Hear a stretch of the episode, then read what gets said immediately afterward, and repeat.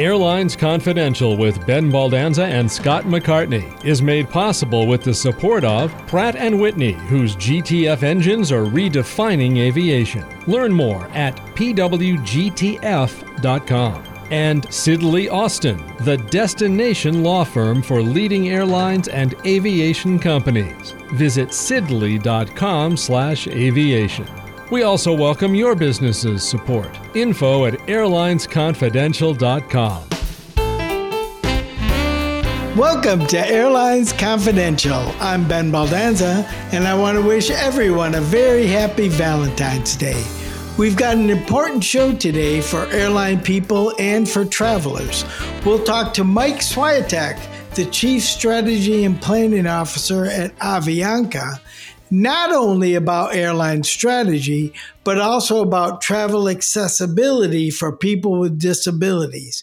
Mike is blind and a strong advocate for great accessibility in travel in ways that are very practical to airlines too. And we're going to spend a lot of time today talking about aviation safety after what seems like a rash of heart stopping incidents.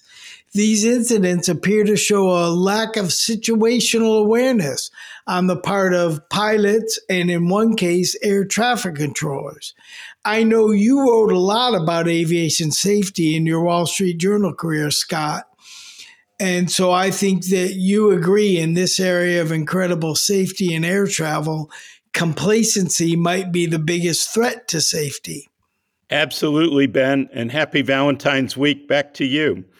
We're going to talk about some of those failures that do raise alarms for the entire industry.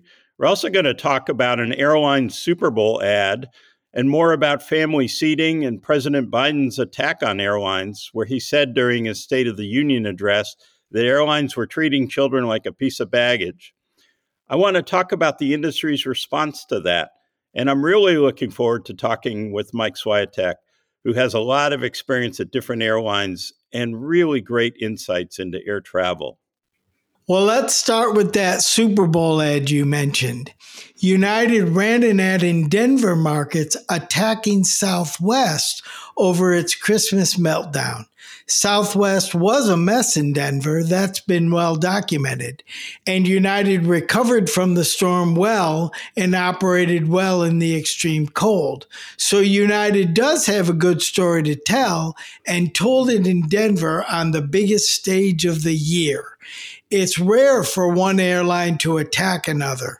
Things can oh. certainly turn quickly, and suddenly you are the airline on the defensive, not the bragging one in my career, we had instances at the airlines I've worked at, including Spirit, where we were put on the defensive, but tried to sort of get on the offense as well as we could quickly rather than let that issue drag us down.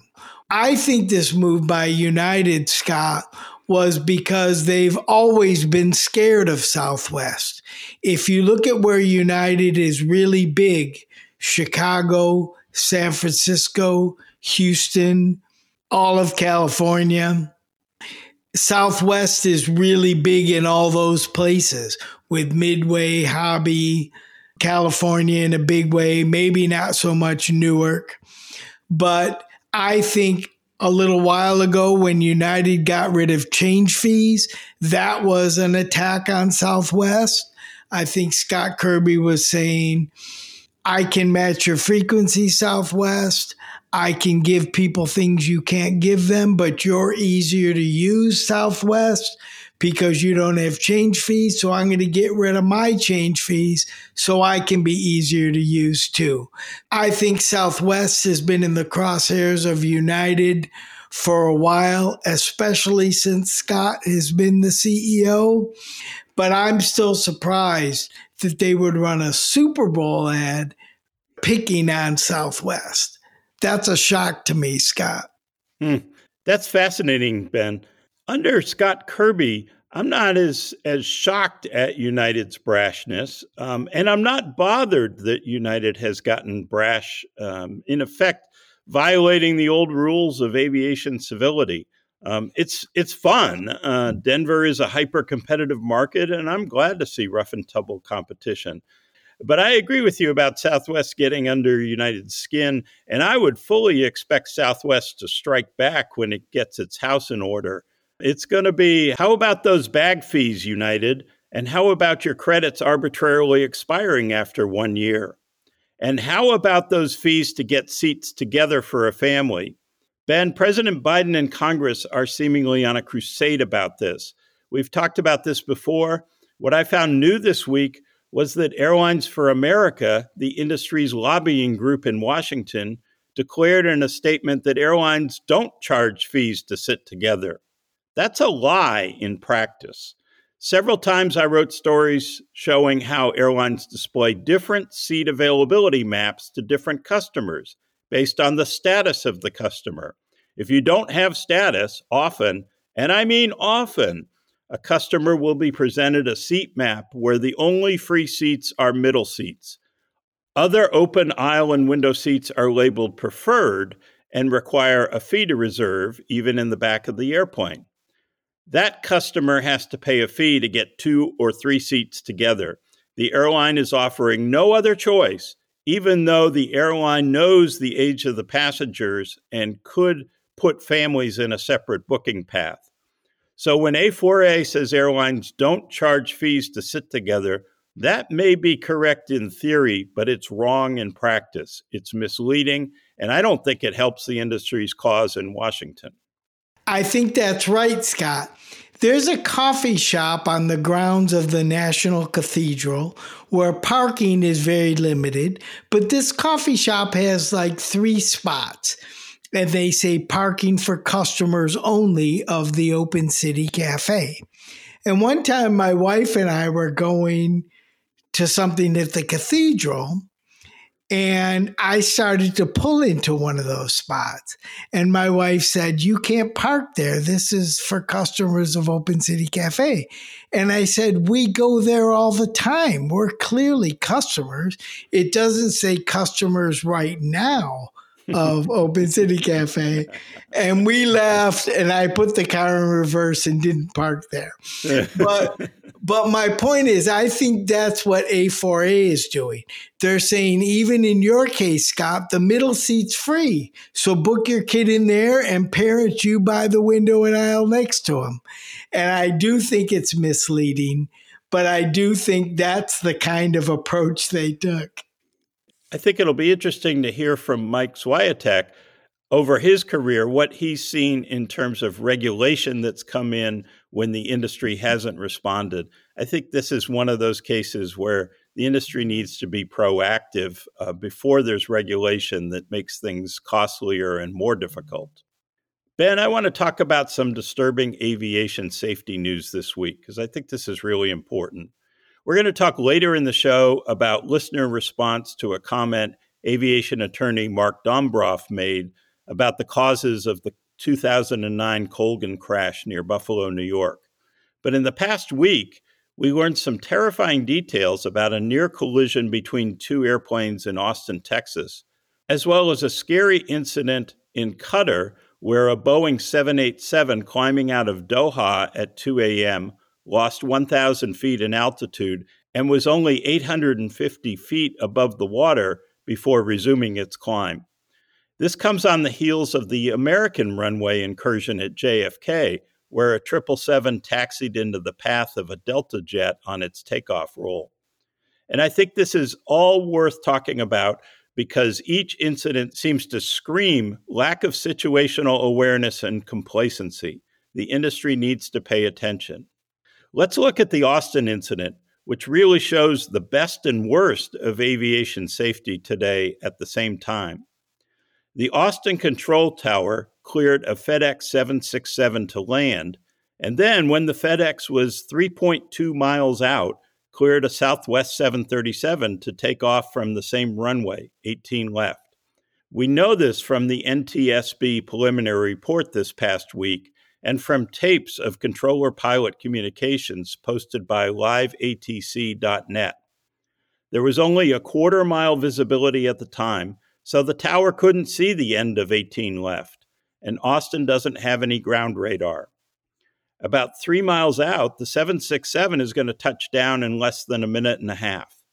The FedEx crew, showing great situational awareness, asks the tower to confirm 18 left after it hears the tower clear southwest to take off on the same runway. FedEx is only about two miles out at that point, and the tower confirms 18 left and says traffic departing prior to your arrival. About one minute after giving the Southwest plane takeoff clearance, the tower asks if Southwest is rolling. Rolling now is the response. Clearly, the tower was concerned about a conflict, but not nearly concerned enough to take action. Just 20 seconds later, the FedEx plane calls Southwest abort, FedEx is on the go. Disaster is averted. The NTSB says the planes likely came within 100 feet of each other. The NTSB also noted that it was the FedEx pilot who realized he was about to land on top of a 737, and FedEx took action on its own to avert disaster. It wasn't the air traffic controller who called abort. It's worth listening to the full recording. At the end, after FedEx goes around and lands, the tower says, You have our apologies and we appreciate your professionalism. That's chilling, Ben. The FedEx crew showed outstanding situational awareness and airmanship. The air traffic controller, on the other hand, seems unaware and ineffective. Flying can be hours and hours of routine, punctuated by moments of sheer terror. It has gotten so safe and so automated that the biggest threat is now complacency, simply not paying attention or not worrying enough about the risks and getting sloppy. Austin, Doha, JFK, they're all wake up calls to airlines that we need to do more to stay safe. What do you think, Ben? I agree 100%, Scott. That Austin situation that you just outlined is scary in so many ways. What if that FedEx pilot just accepted the controller saying the traffic will be gone by then? Right? Think of the disaster that could have happened in that case. Thankfully, those pilots were very aware, listening to what was going on around them. And in other instances that we've seen, I don't know what caused the altitude drop in Doha. That's a scary thing mechanically. What caused that? And is there something that goes back to something in the maintenance or another procedure that was done wrong or something. But I agree with the general concept that complacency is the biggest risk to safety. We can just get so comfortable, like you said, with the way things work. But I think we see that in our own lives, Scott. How many times maybe have you been driving and listening to the radio, hopefully not texting on your phone, but all of a sudden realize, wow, I've gone two miles and don't even remember that I was driving so much, right? You don't even think about it that much. No, that's absolutely right. Uh, we we get so used to routine, so comfortable with it that we we don't think about it. We we don't know yet what happened in Doha. The airline says it's doing an internal investigation. I don't know that we'll ever know. Uh, some of the pilot forums that I've looked at have suggested that the, the first officer was hand flying. Um, it, it's it's hard to speculate about these things, uh, but it is possible. There, it's it's dark at night. They're they're over water. The, that the pilot um, may have simply gotten disoriented or um, made a wrong uh, input setting or just wasn't paying attention. Uh, there could be many factors, but a perfectly functional 787 uh, that soon after takeoff at that low an altitude should not drop a thousand feet and should be uh, nowhere near under a thousand feet close to the water. That could have been disaster. I think it, uh, there have also been reports that uh, the passengers on board uh, realized they were descending right after takeoff and um, were terribly frightened. Um, but I hope we learn more about that episode. And mostly because I think each of these episodes, the industry can learn more about what to watch out for and what precautions need to be taken, um, what changes need to be made. You know, Scott, it would be a good show, I think, to bring on a VP of safety at an airline and just talk about what are the things that airlines can do to reduce complacency and make sure that even in a long day and even in a routine operation, how to always be aware of the situation. Situational awareness is obviously a huge part of pilot training, and yet it falls apart sometimes. So if you're the head of safety at a big airline, I'm sure you're worried about that. Absolutely. Look forward to it. Well, Airlines Confidential appreciates the support of our great sponsors who bring you this podcast all year long. We want to thank Sidley Austin. Sidley is the go to law firm for leading airlines and aviation companies transforming the skies. From the ramp to the boardroom, Sidley combines unmatched experience with top tier capabilities across a vast global footprint. Visit sidley.com slash aviation for more information. And Pratt & Whitney. Pratt & Whitney is a world leader in aircraft engines, helicopter engines, and auxiliary power units. Pratt & Whitney is powering more sustainable aviation through smarter technology, cleaner fuels, and greener business.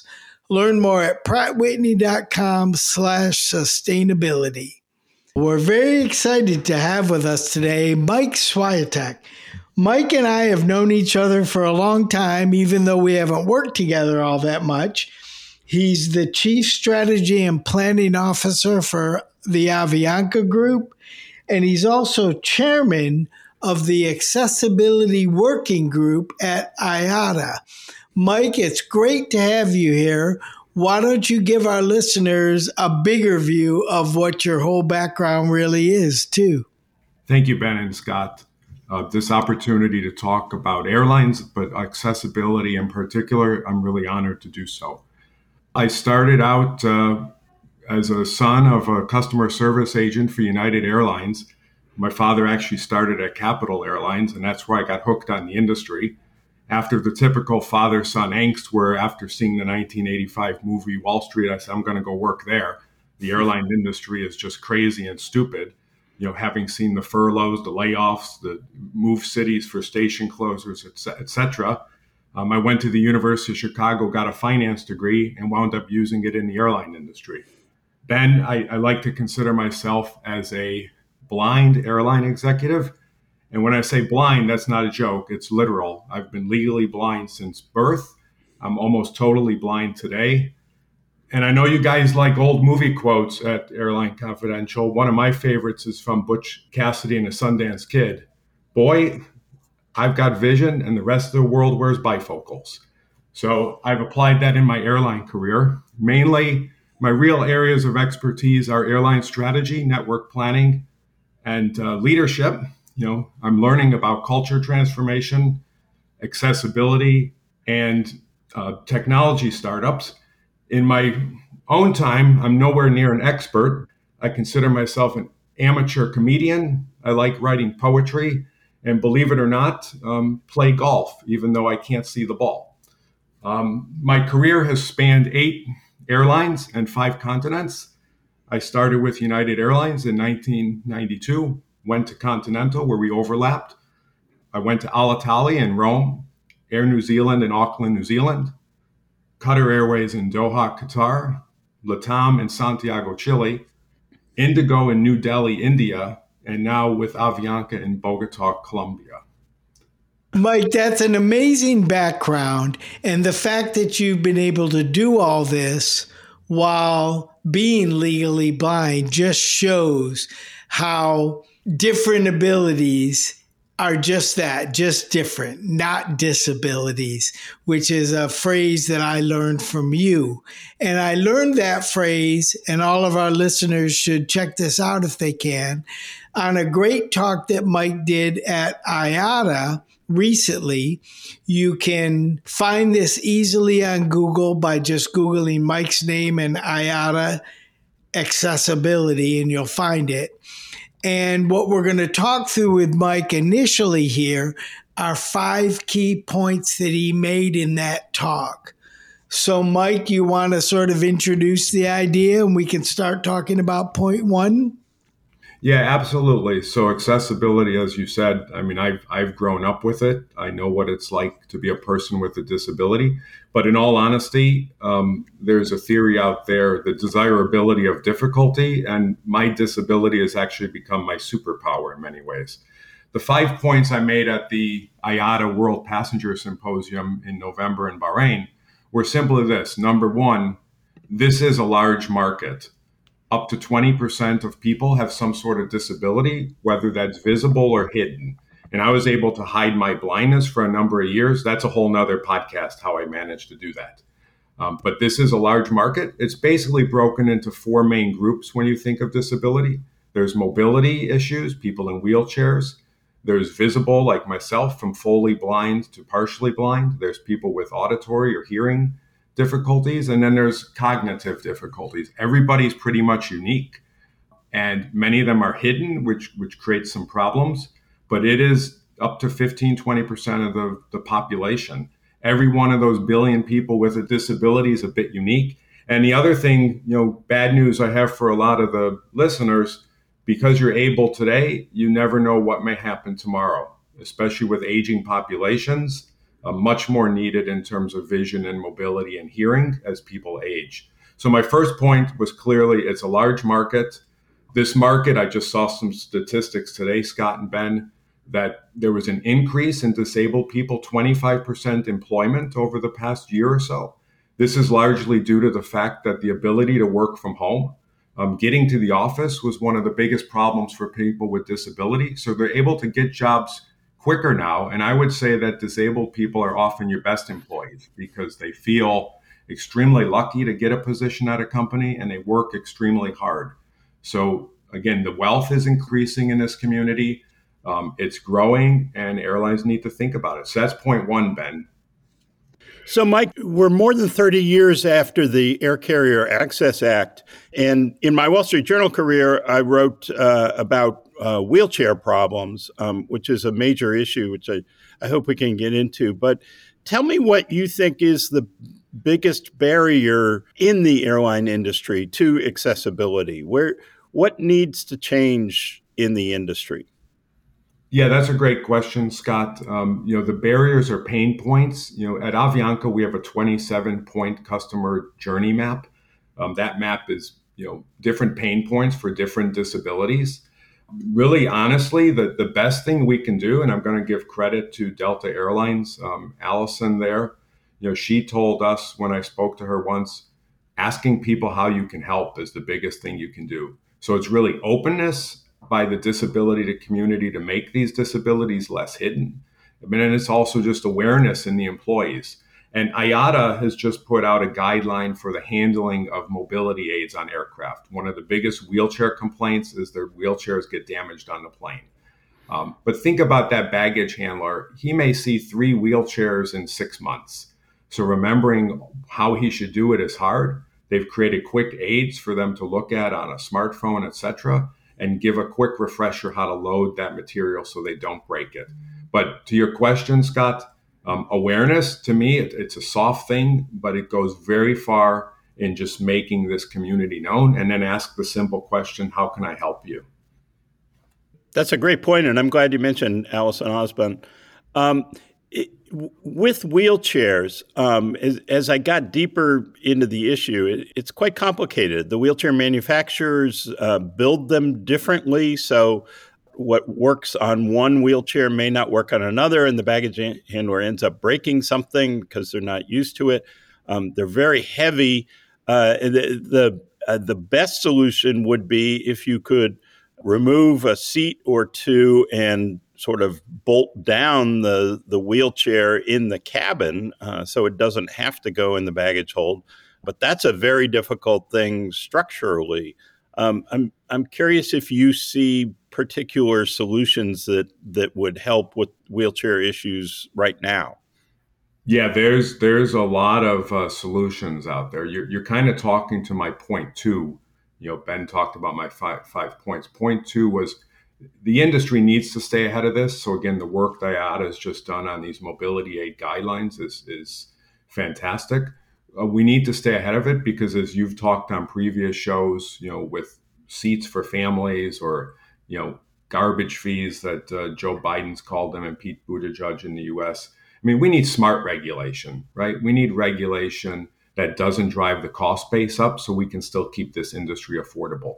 Um, whether that will mean you know better handling of wheelchairs, not to break them, whether it'll mean bringing it on board. There's a company in Dallas, I, I believe it's Michelle, at a company called Wheels Up. She's been working with Boeing and Airbus. She's gotten a wheelchair to be harnessed down on a plane and meet the 20G um, requirement. Um, you know, the solutions are coming out of everywhere. But again, we need to be in front of this. You know, we do not want bureaucrats to um, rethink this industry and bring in demands on airlines that uh, you know are just going to in- increase the cost base. We want low cost, high impact ideas, and the ideas that they're working on at this firm Wheels Up bless her heart, Michelle understands the the valuable of real estate on board a plane, um, and we need to keep that that real estate there to keep ticket prices lower. Um, but regulations around the world, accessible toilets is a big issue. Yes, the bringing of wheelchairs on planes, um, and uh, you know even in some jurisdictions requiring airlines to give free seats for a guide. So it's a multi pronged issue. Um, but regulation, I don't think, is the only answer. We need to work with the regulators and we need to find smart solutions. And my point three, Scott, um, from this IATA chat, is some of that will be technology. Um, some of it is just the soft skills of awareness. And, and again, I overemphasize don't say how far awareness can go. When more people see disabled people, they know how to approach them, they know how to help them. And uh, the, the service really, in my humble opinion, um, it has a lot of pain points, but it's, it's clearly getting better. Mike, and I want to bring up the fact that mobility issues are not only wheelchair issues either. I, right now, have to use a cane for longer distance walking because as my legs get weaker, I find I need that for some stability. Now, I don't need a wheelchair, at least not yet. I may someday. But I see myself as being mobility limited at an airport. I get a little apprehensive when walking down the jetway, wondering how big a gap there might be between the jetway and the door, for example. I'm not looking for any regulation to sort of help someone like me, but I see other people at the airports who clearly have some trouble walking but aren't yet in a wheelchair. And those two could really be helped with the how can I help you kind of approach. Yeah, absolutely. And and and Ben, that's also a good, good intro into point four. You know, this is not just an airline problem, it's a travel industry problem. So it's getting to the airport, you know, by taxi, Uber, Lyft, or your choice. It's in the airport, getting from the curb to the check-in. You know, it really is the airport's real estate um, where they want you to visit the duty free, etc. Right, getting down the jet bridge, the in-flight service, and then getting to your hotel, checking into your hotel, and and if you go to an amusement park. Um, so it spans the whole travel range of, of, of services and companies involved. And yeah, the wheelchair is not the only answer, right? It, it, seems that way. It's it's the hammer we use, and then you know, if your only tool is a hammer, you see everything as a nail. Um, but the wheelchairs, it's a valuable um, piece of the puzzle. You know, customers today can request wheelchairs. You know, about four percent of customers do today, at least at, at our airline. And again, technology is improving here. I spoke to another company recently, Blueberry Technologies. You know, they're working on an autonomous wheelchair that can take you through the airport. Airports are pretty good today in terms of elevators, you know, ramps, etc. Um, but a lot of people don't like the service of a human being always over their shoulder. Um, and for me, you know, the hammer nail is absolutely applicable because I'm blind. I don't need to sit in a wheelchair, but I need a guide when I'm traveling by myself to get to the gate. Um, but that guide's a little bit intrusive, right? Do you really want to go shopping in front of them in duty free? Um, do you really want to stop for a drink? Are they even allowed to sit with you if you want to get a drink? Um, so we, you know, we think of the wheelchairs in this industry that, you know, we know that there's some um, minor abuse of people using them to, to get through the airport faster. But I would point out to people the, the experience is not as good as it may look like at times. I've been left in places with wheelchairs. Um, I've been, you know, not given any information. But the wheelchair is a tool. You know, we'll continue to use it. And, uh, you know, hopefully, Ben, I mean, as I said, you're an example of an aging population. We're all aging, and mobility does become more difficult. You know, Mike, I will give you an industry sort of story on this. On a trip to Boston relatively recently, when you leave the airplane in Boston, there's a fairly long walk, including a couple of elevators, to get to where the Uber drivers meet you. They meet you in a garage, but you walk through a walkway and a couple things. And it's not a super long walk, but it's a fairly long walk. So on the way in, I did that, called my Uber driver, went where I had to go. When I went back to the airport later in the afternoon, I was expecting to be dropped off in the place where I picked up the Uber and I was going to repeat that walk in the reverse way. But instead, the Uber driver drove me right to the front of the terminal. And I said to him, Wow, you drove me right to the terminal. And he said, Yes, I see you have the cane. So I didn't want you to have to make that long walk. And I said, That's very thoughtful of you. I said, Does Uber ask you to do this? He said, You can request this from Uber on the pickup or delivery at any time.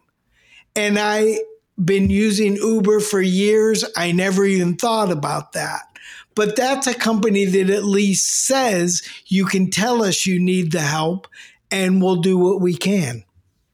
Wow, what a great story! I mean, because that that is awareness, right? That is that driver being aware, um, you know, paying attention and noticing um, something that could help you, and you know, but awareness also requires ease of access, right? Anything in life, you know, if if I want to drink more water per day, I'm going to do that if I keep my water bottle within grabbing distance on my desk. I'm not going to do it if I have to walk 50 feet to my kitchen um, so while a lot of these things exist in Uber, again, they need to to make other people aware of these. They need to constantly be communicating, "Hey, did you know?" And and again, these are those soft things that really can go a long way um, to to improve accessibility, get more people flying.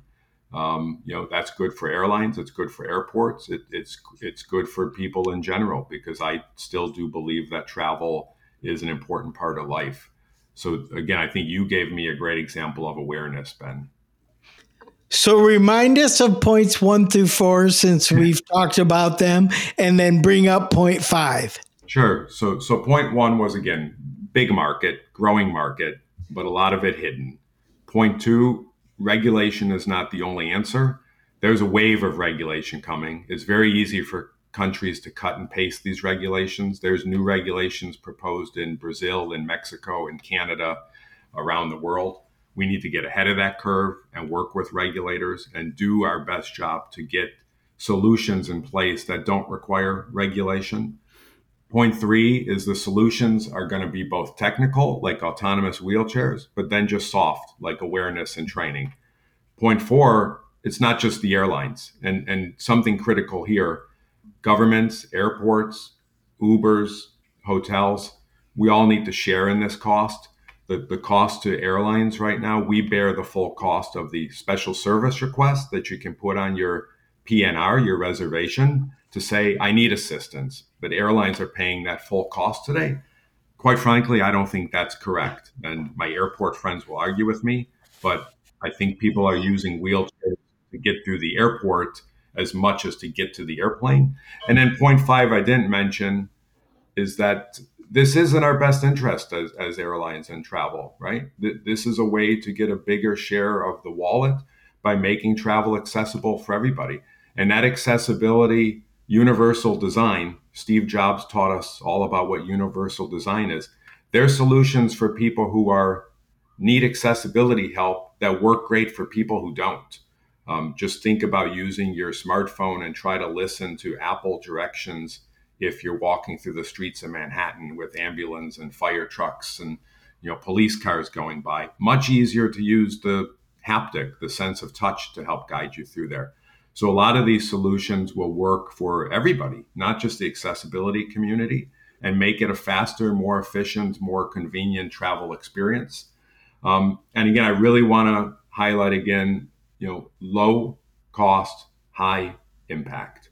Um, and copycatting is okay here, right? This is kind of like safety.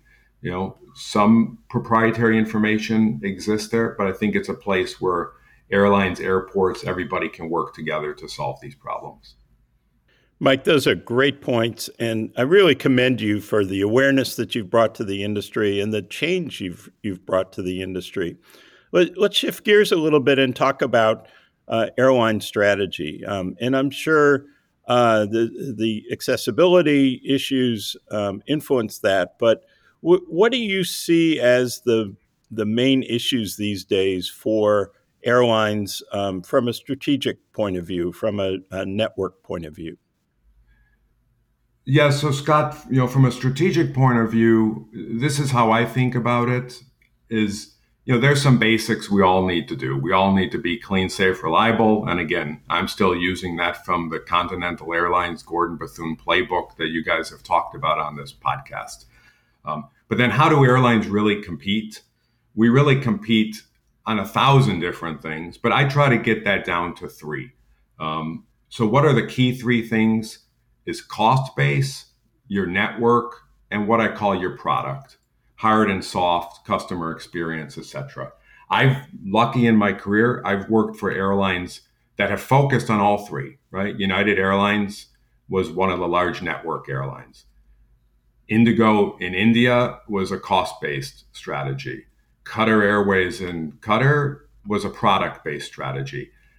My learnings watching financial results of airlines for the last 30 years um, cost beats network and network beats product. You need to focus on all three, but you really need to balance. And nothing goes further, in my humble opinion, than a good cost base, a good efficiency at an airline. And that's simply how I think through strategy. At Avianca, you know, we flipped that strategy um, in March, April of 2020 when we went into COVID. We simply looked at the historical performance of the airline. We were very much a product driven airline, 100 years old, second oldest airline in the world. Um, network was the second most important thing. And rarely did anyone in the company ever talk about the cost of providing that product. It was just a given that it would follow the, the product and network strategy. We flipped that around and now we're very cost focused. You know, network is still important you know, product is important, but we'd rather have affordability, hassle free, and friendly um, than focus solely on on comfort um, and let passengers choose. And we know we're going to lose some passengers, but the overall balance, again, I come back to cost beats network, network beats product. That's that's my view on strategy, Scott. I really like that three part way to think of it, Mike. And hearing you speak, it gets to what you said earlier about low cost, high impact. There are low cost things about the product that can have a real high impact, like smiling, saying hello, saying I'm sorry, right? Those are low cost, real high impact things.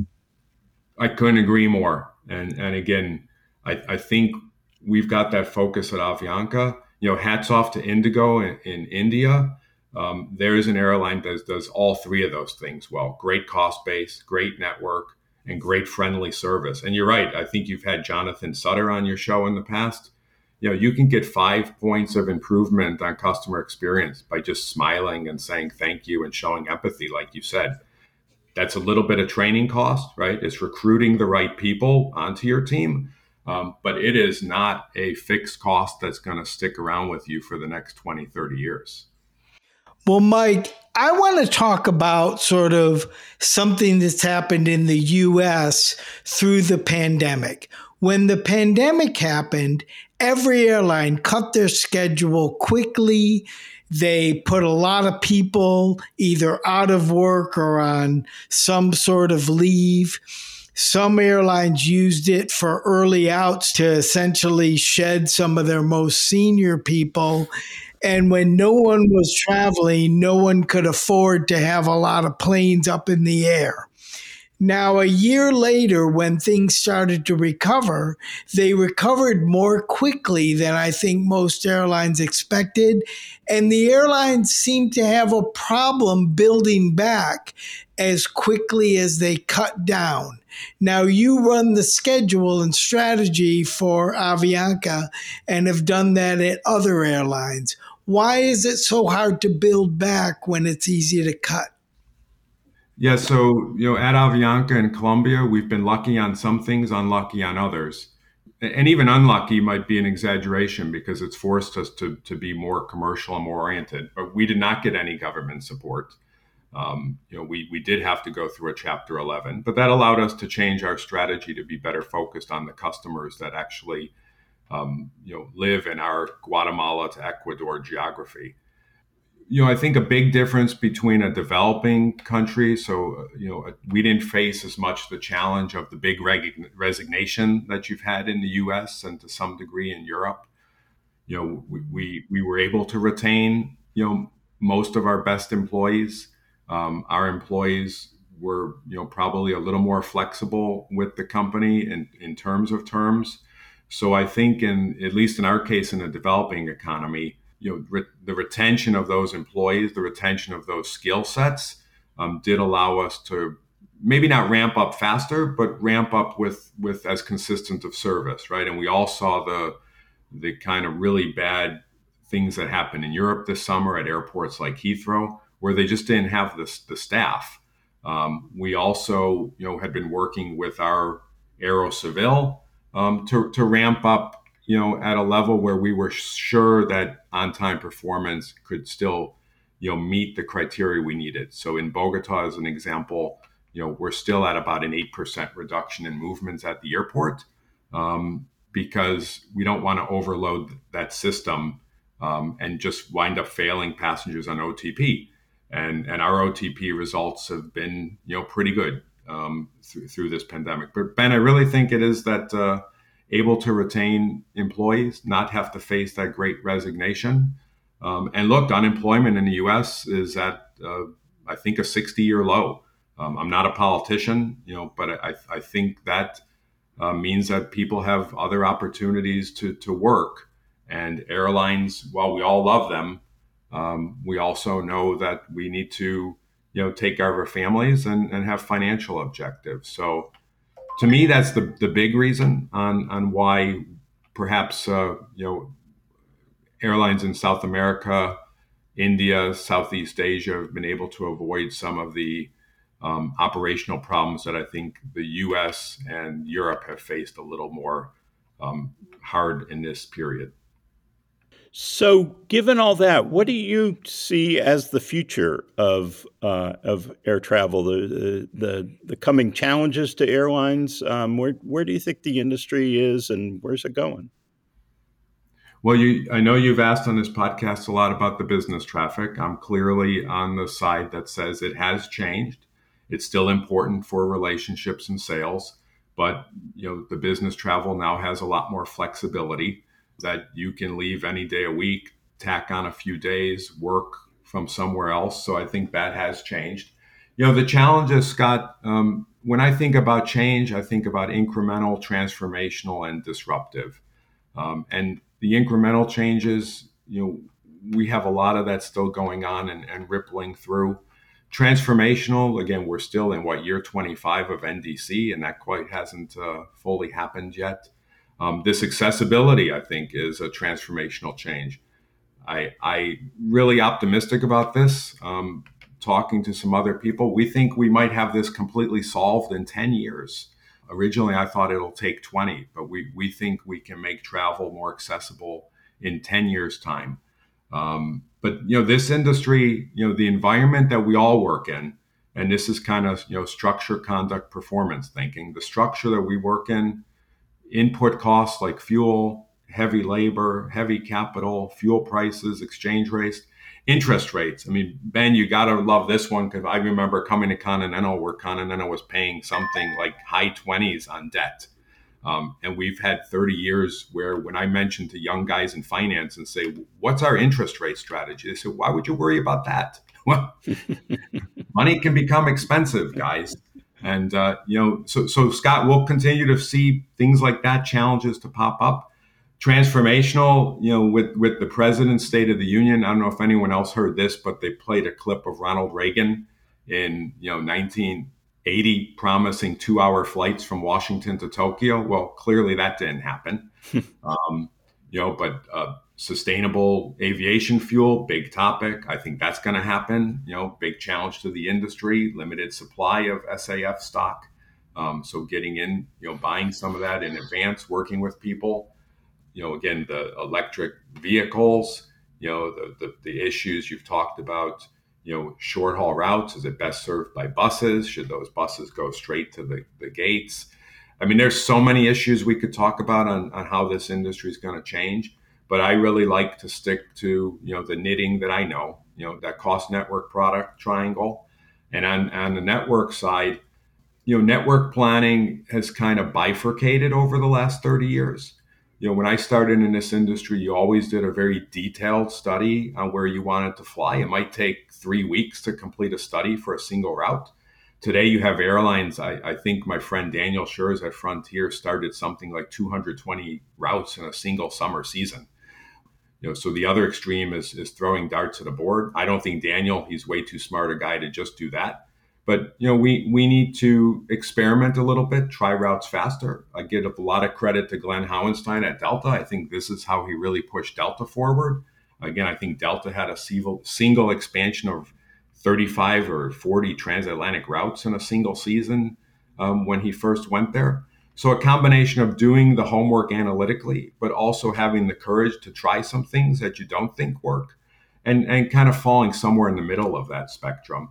And and Ben, this is a quote that I use from you, but you got it from somewhere else. I know, right? If you want to stop losing money, well, then stop doing things that lose money.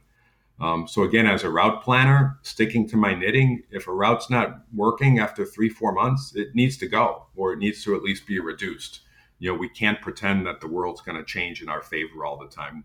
We need to be very proactive in this industry, very attentive, um, and and that's that's how we outsmart, outwit, and outlast our competitors. That's so right, Mike. And we're fortunate in our industry to have assets that move. Yet sometimes people in the industry forget about that. Yeah, you know, um, someone told me early, in my career. They said, you know, this isn't planning like General Motors because General Motors factory it doesn't have wings and can pick up and move from Tennessee to Japan. But a $40 million aircraft, you know, it can move itself. And, and the aircraft really are our factories.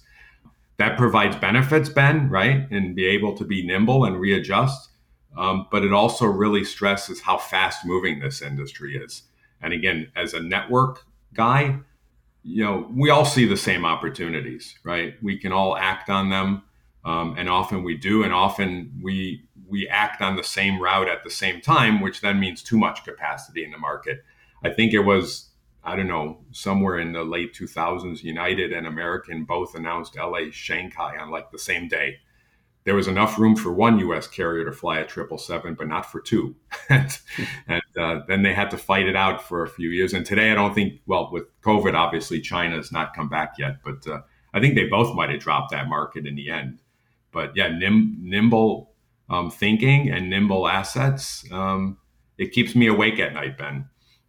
Well, Mike, this has been a fascinating and, and prescient discussion uh, about the industry and the future, the challenges, and, and I really commend you for uh, all that you bring and the, the compassion that you bring um, to the work. Uh, clearly made the industry better, and I look forward to to the next 10 years when uh, we'll we'll deal with all of these challenges facing the industry and I think uh, I think travel will continue to flourish. Thanks so much for being with us. It's great to talk to you and uh, and good luck with all your pursuits. Thank you again with the opportunity especially to stress the accessibility issues today. So thanks Ben and Scott. We'll be back with more on Airlines Confidential in a second. Promotional consideration by thearchive.net, the hub of the history of commercial aviation. Thearchive.net is now boarding. This portion of Airlines Confidential is sponsored in part by Sidley Austin. From the ramp to the boardroom, the destination law firm for leading airlines and aviation companies transforming the skies. Ben, that was a great interview. I want to mention an exciting event we'll be participating in Aviation Festival Americas 2023, which will be May 16th and 17th in Miami Beach. You and I will be on stage on the morning of the 17th, recording the podcast with the audience and a very special guest. And Airlines Confidential listeners get a special discount. Just go to airlinesconfidential.com, that's one word, and click on the banner and use AC50 AC50 to save 50% on your registration. This is the 15th year for Aviation Festivals America, and I've been to several in years past. It's always a great group of industry leaders and excellent, informative, topical sessions. We'd love to meet listeners in Miami, so take advantage of that 50% discount and come see us. I think it will be a great event. I've been to this event a number of times too, Scott, and agree. It's one of the premier aviation conferences held in the U.S. and tends to get lots of industry leaders from the U.S. and Latin America, too. Ben, several listeners responded to Mark Dombroff's comments on the Colgan Flight 3407 crash in very different ways. That crash was tragic and also incredibly impactful because, in response, Congress passed a law requiring all commercial airline pilots to have at least 1,500 hours of experience before hire. That's made it far more expensive to train to be an airline pilot and contributed to a shortage of pilots, particularly captains at regional airlines, as we've discussed. Mark made the point that hours of experience wasn't an issue in the crash and instead called out the crew's lack of rest because of long commutes they chose to get to Newark to report for duty. That was a major issue in the NTSB report. Listener Ryan from Minnesota wrote to us to add context. Ryan argues the first officer in particular chose a fatiguing lifestyle of commuting from her parents' home in Seattle to Newark because she was earning less than $25,000 a year, and it was impossible, Ryan says, to live in the New York area. Listener Peter from Tucson wants to add that one other issue was the captain's capabilities. He had four check ride failures during his training and needed additional training after three proficiency rides at Colgan. Peter says, Not all pilots are created equal, and any pilot can fail a check ride on any given day, but it's clear to me the captain performed at a substandard level way too often.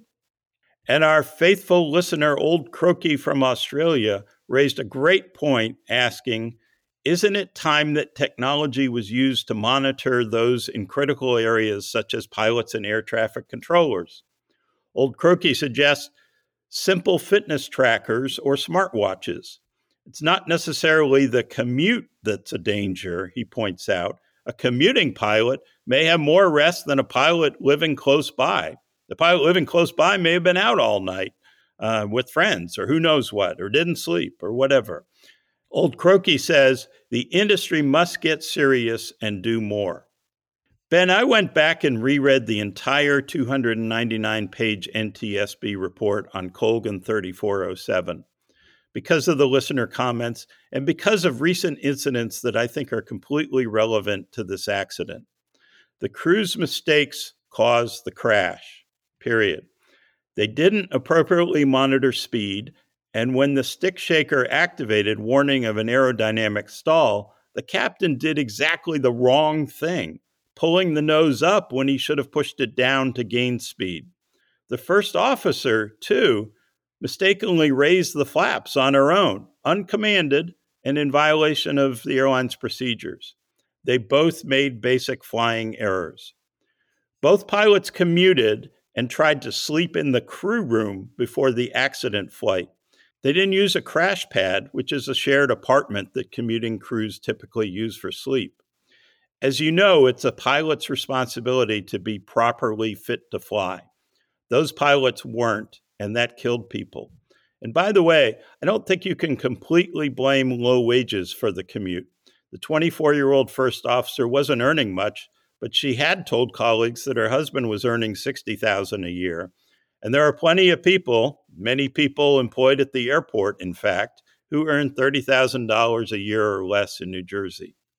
The first officer likely had a head cold when she got into that cockpit, by the way, and told the captain she didn't want to call in sick because she'd have to pay for a hotel. If she got to Buffalo and then called in sick, the company would pay for the hotel. The bottom line is that both pilots made inappropriate decisions about their rest and fitness to fly. That contributed to slow response and poor decision making, the NTSB said. They were complacent about the risks and responsibilities of the job. And so, in light of recent episodes, that crash is a good reminder that everyone involved in flying must always be vigilant to risks and on top of our game. That is a very sobering report, Scott. I read all 299 pages of that report when it first came out. I haven't read them in a long time. I'm impressed you went back to read them again, given what happened this week. But I agree that the lessons from that are really relevant for what's going on. So, everyone, fly safe, and we'll be back next week with another episode of Airlines Confidential. This podcast is produced by Mass Media. Info at massmedia.net.